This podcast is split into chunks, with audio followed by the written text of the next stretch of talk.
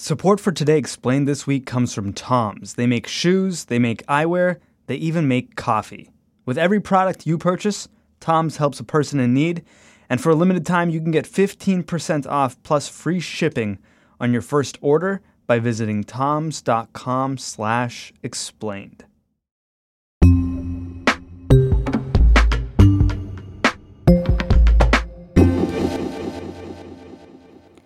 So, around 10 o'clock at night, a little before 10 o'clock at night, there was a call to 911 about someone breaking into trucks. Two officers arrived on scene. And these two officers follow Laquan McDonald as he's uh, walking along the street carrying this knife by his side. It's, it's about a three inch blade.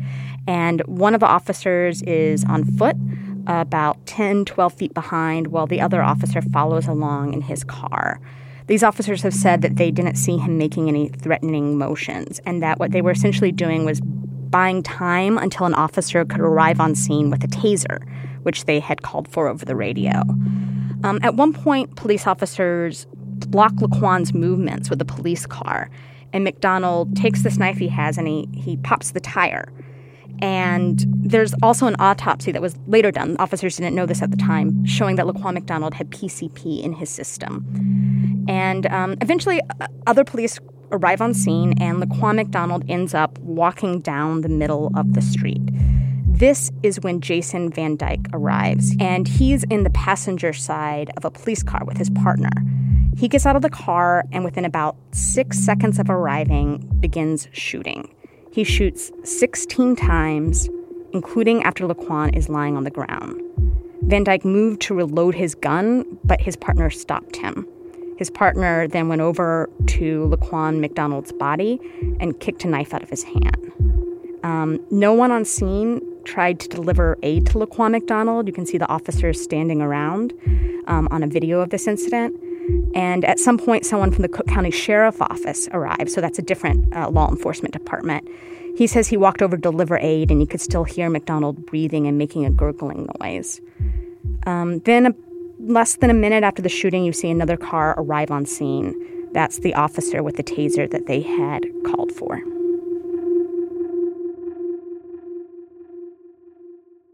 The 16 shots a white police officer named Jason Van Dyke unloaded into a black teenager named Laquan McDonald, the 16 shots that killed him, almost didn't get noticed. It was almost just another shooting involving the cops. The Chicago Tribune found that there were over 400 of them in a recent six year period. Almost 100 people died. But eventually, a few Chicago journalists got word that something was really wrong with this one they started looking into it. They asked to see dashcam footage of what happened on that night in October 2014. It took a year to get the video. But once they did, it became clear that Laquan McDonald would have a second life, that the second life of Laquan McDonald would change Chicago. And it has. Since dying, Laquan McDonald has brought new leadership to the city He's brought a federal investigation of the city's policing practices, and for the first time in decades, Laquan McDonald was able to bring murder charges against a Chicago police officer. The trial of Jason Van Dyke, the officer who shot Laquan McDonald, began in Chicago this week. Shannon Heffernan from WBEZ was there. Well, first there was jury selection. Um, there were 200 people called to fill out questionnaires. That's a lot of people. There's usually not that many call- people called for a murder trial in Cook County. There was a lot of conversation about race during jury selection. The prosecution called out the defense team for purposely trying to strike black jurors and keep them off the jury. Um, the head defense attorney in this case actually has a history of this. Um, in a recent case of another police officer, he was accused of trying to strike black jurors, um, and the judge chided him for that. Um, defense shot back that the prosecution was doing the same thing, but for white jurors. In the end, though, a lot of white jurors did end up on the jury. Um, we think it's seven white jurors, one black juror, one Asian juror, and three Latinas. I say I think because these were all IDs that reporters did with their eyeballs. Um, they weren't hmm. self ID'd by jurors. They, they didn't talk about that, and, and we're not allowed to talk to the jurors. And the jury includes a nuclear engineer, a stay at home mom, a financial analyst, and a woman who's in the process of applying to be a CPD officer, a Chicago police officer. She's already passed the written and physical exams, and, and now she's going to be sitting on the jury. Hmm. So, opening arguments were this week. They were on Monday. What were the arguments made? I'll talk about the prosecution first. The prosecution painted a picture of the scene that night as a scene that was under control. When the defendant started shooting, Laquan McDonald was walking toward a chain link fence in a vacant lot, surrounded by five squad cars and 10 fully armed and protected Chicago police officers. Laquan McDonald, yes, he had a knife, but he wasn't a direct threat to anyone. Mm. They also made a big deal about how there's these other officers on scene who, who didn't shoot. They showed a video of that other officer that I talked about earlier walking about 10 to 12 feet behind McDonald and just, just following him for a while. They're basically laying a foundation of the case we expect them to make, which is other reasonable officers would not have done what Van Dyke did. And we know that they would not have done what Van Dyke did because they didn't do it that night. They also showed the dash cam video um, of the shooting. And the the prosecutor in this case is, is pretty even-handed, like a pretty calm speaker. I, I, think this was maybe the most dramatic moment of his opening statements. He counted out all 16 shots one by one, like one, two, three, four, five, six, seven, eight. He's only halfway done. Nine, ten, eleven, twelve, thirteen, fourteen. 15, 16 times in total. 16 gunshots into the defenseless body of Laquan McDonald. The point he was landing is there was no reason to shoot Laquan McDonald even once, let alone 16 times. The government made a big deal about 16 shots. They even did that dramatic slow pause countdown. The defense, in their opening arguments, they painted a very different picture of what happened that night. What the evidence is going to show is that it was a scared police officer, fearful for his life and others, and he acted within his training.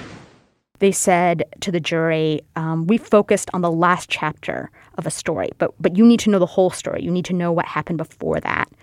The defense attorney painted a picture of Laquan McDonald as dangerous. He talked about how he had PCP in his system. And um, he, he, made a deal out of something uh, uh, that Laquan McDonald had been traveling around the city on a bus pass that didn't belong to him. That was an argument for how he was dangerous? Well, he didn't specifically say that, but these are the kind of little details that um, they've been, been dropping in. Hmm. But, but, but in the opening statements, you did see them start to try to, to paint this, this, this picture of him. The defense attorney was holding the knife that Laquan McDonald had that night um, while he was giving opening statements, and he was swinging it around in the air. And he whips out the knife. Laquan was planning to attack at this point. He talked about how Laquan McDonald locked eyes on Van Dyke. Think about it like a horror movie that you've watched. You see the the villain walking down the street not very fearful, but when he stops and he turns and makes eye contact with the victim, then that's when the music starts playing. He um, also spoke to those 16 shots because that's going to be something that the defense team is going to have to deal with. How many times Van Dyke shot?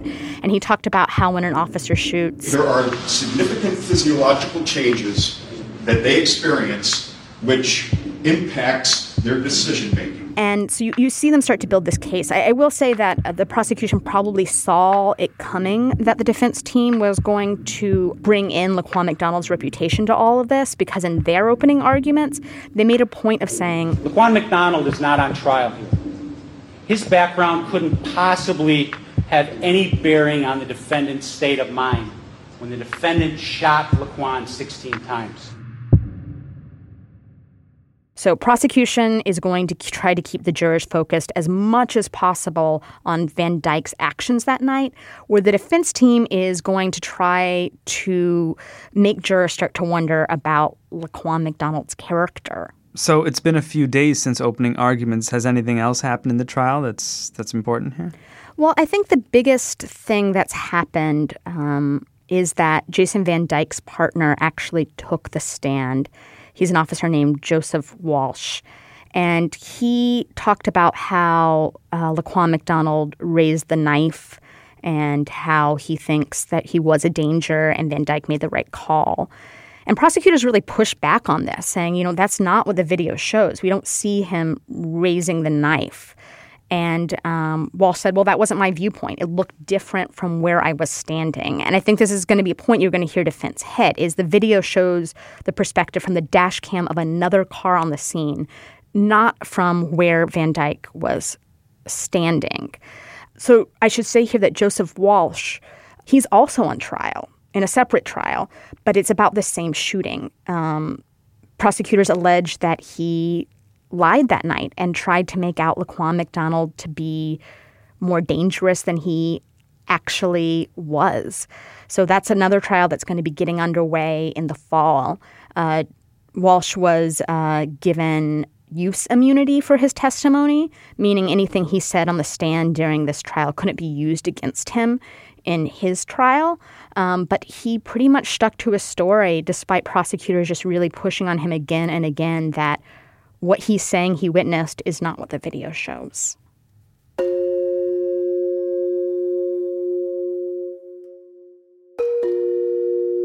You know, I think we're so used to hearing about these officer shootings involving black men who may not be an immediate direct threat.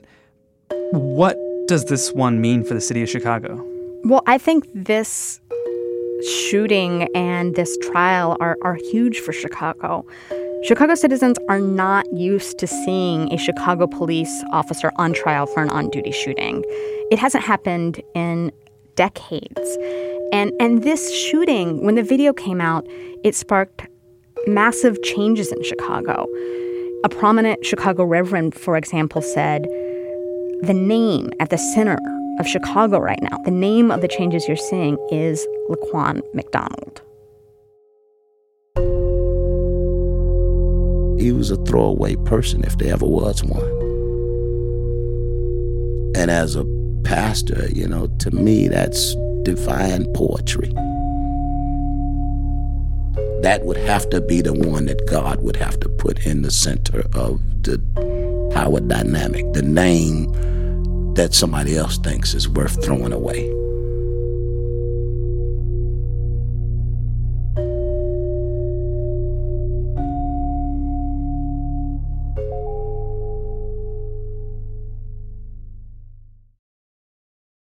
Vander Ploeg, I know none of these shoes fit you, but we should probably figure out in case a Tom's Fairy decides to send you a pair of shoes. Hint, hint. Which one you would want. So we've got four pairs here. They're all kind of Mm-hmm. earthy tones. Yeah, you got some high top type type shoes here. To the left of them, we have some very traditional Toms like slip-ons. To the left of those, you've got some sort of moccasin looking shoes. Mm-hmm. Definitely look like sort of moccasins mixed with like tennis shoes. Mm-hmm. Um, and then last but not least, you have your sort of regular old skater boy shoes. Did you know they also have vegan shoes, Luke? That, oh, do you eat shoes? No, they're not for eating, but they're not made by animals Oh. or with animals. But they are made by animals. They also have a Porter. It's a rugged men's dress boot with water-resistant materials that stand up to winter. Not a beer. And the uh, the Esme, an easy, versatile women's boot, uh, here just in time for fall. Uh, you know, if it was called the Renesmee, then I would buy it. Do you know where to go for for the Toms yet? Toms.com slash explain. Before you go, Mm-hmm. I just wanted to remind you, Luke, that WBUR's Last Seen podcast is up. It's running. This is the one about uh, the art thief who was never caught. They stole half a billy worth of art from the Isabella Stewart Gardner Museum. Oh my God. There's finally a podcast. About That's it. incredible. now you know what you're doing with your weekend. Thank you. Good day, sir. Good day.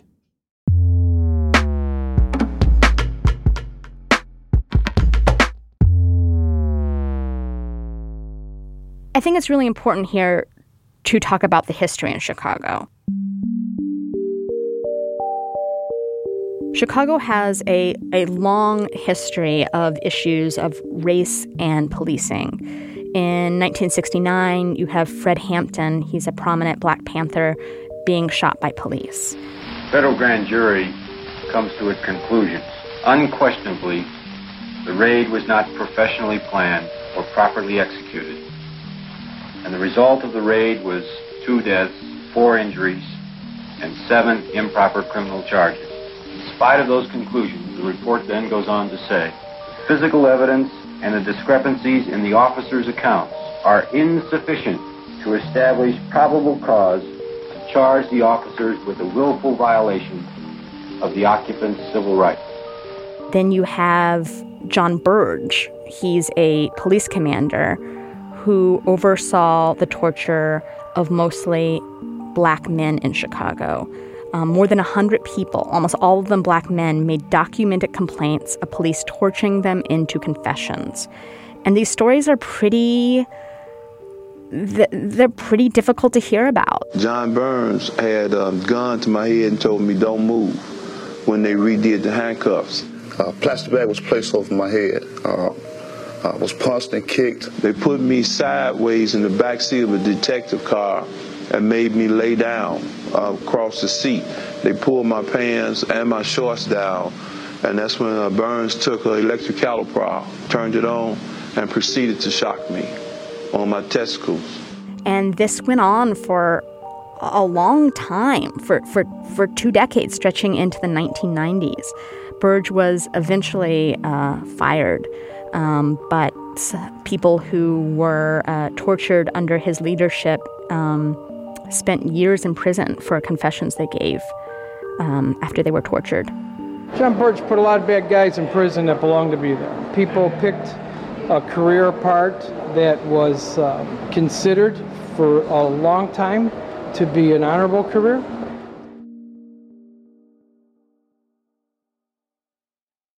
And so you can connect this reprehensible history of the Chicago Police Department with with what happened with Laquan McDonald? I think it connects in terms of the anger you see from the community. We've been going to community meetings and we've been talking to activists, and the thing we hear over and over again is we knew this. We've been saying this for, for years. And it, what's different now is we have a video of it, so people are paying attention. So I think that there's this feeling of it's not just about this shooting, it's about decades of what's been happening with police in the black community in Chicago. The feeling is like if you need another horrific video of someone being murdered by police to care, then you don't. And so I think this case is carrying the weight not only of the shooting that happened that night, which in and of itself is dramatic no matter what angle you're looking at it from, but it's also carrying the weight of this history and the the weight, I, I, would argue, maybe even beyond policing, the weight of Chicago's history of segregation. We, we still live in an extremely segregated city. When people are thinking and talking about this trial, they're viewing it through that lens often. What are the political ramifications of the video once it comes out for Rahm Emanuel, for the Chicago Police Department? So, when the video came out, activists called for three people to be ousted. And now all three of those people are either out of their jobs or on their way out of their jobs. Uh, Chicago's top cop was fired. Our lead prosecutor lost her election. Now, this may not have been the only issue she was facing, but it definitely was one of them. And our mayor, Mayor Rahm Emanuel, has decided not to run for reelection. Hmm. There's also with the police department, the Department of Justice, the federal Department of Justice, came in to investigate the police department. Um, in part because of this video. The Department of Justice has concluded that the Chicago Police Department engages in a pattern or practice of use of excessive force in violation of the Fourth Amendment to the Constitution. And as a result of that report, um, the city has now made an agreement to reform its police department and, and, and, do this list of specific things, these lists of specific ways it's going to change. And that agreement's going to be overseen by a federal court. So, with the change in leadership in Chicago, with this trial of, of Jason Van Dyke, are people in Chicago hopeful that there might be a shift in the tide?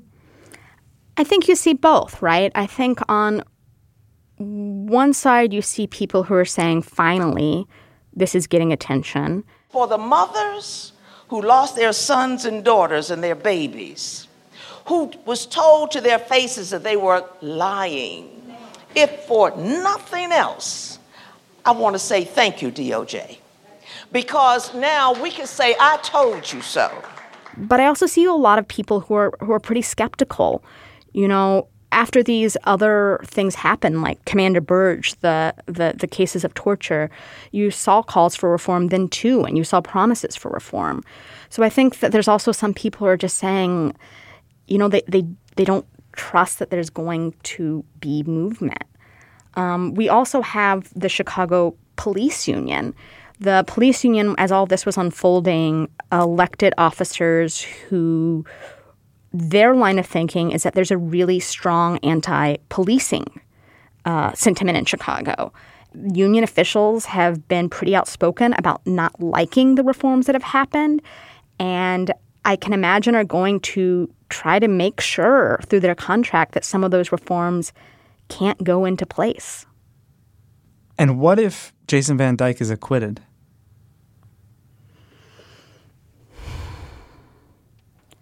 I don't know. I don't know. I don't know. You've heard the defense team argue in court that they think if he's acquitted that there will be riots. And they bring up that point because they're, they're they're talking about how jurors might be intimidated into making a certain decision. There was also fear that the city was going to riot when the video came out, and that didn't happen. There's a lot of young black activists on the ground um, who have been pretty organized. And so there's some feeling that maybe that actually helped um, control the protest and keep them organized. But it's really hard to guess what's going to happen if he gets acquitted. I, I, I don't know. I don't know.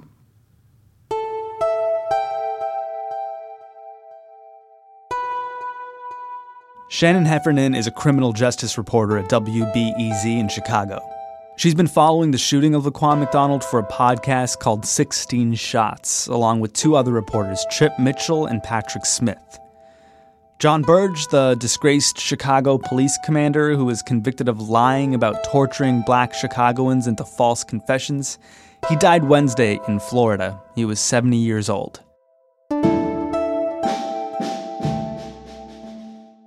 I'm Sean Rameswaram. This is Today Explained.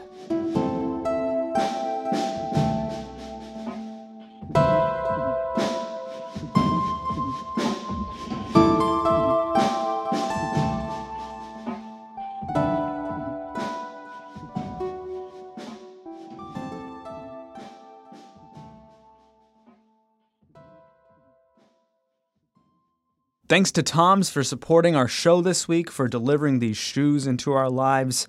You can get 15% off plus free shipping of your first order at toms.com slash explained. And you know the drill. With every purchase you make, Toms will help a person in need. Thanks.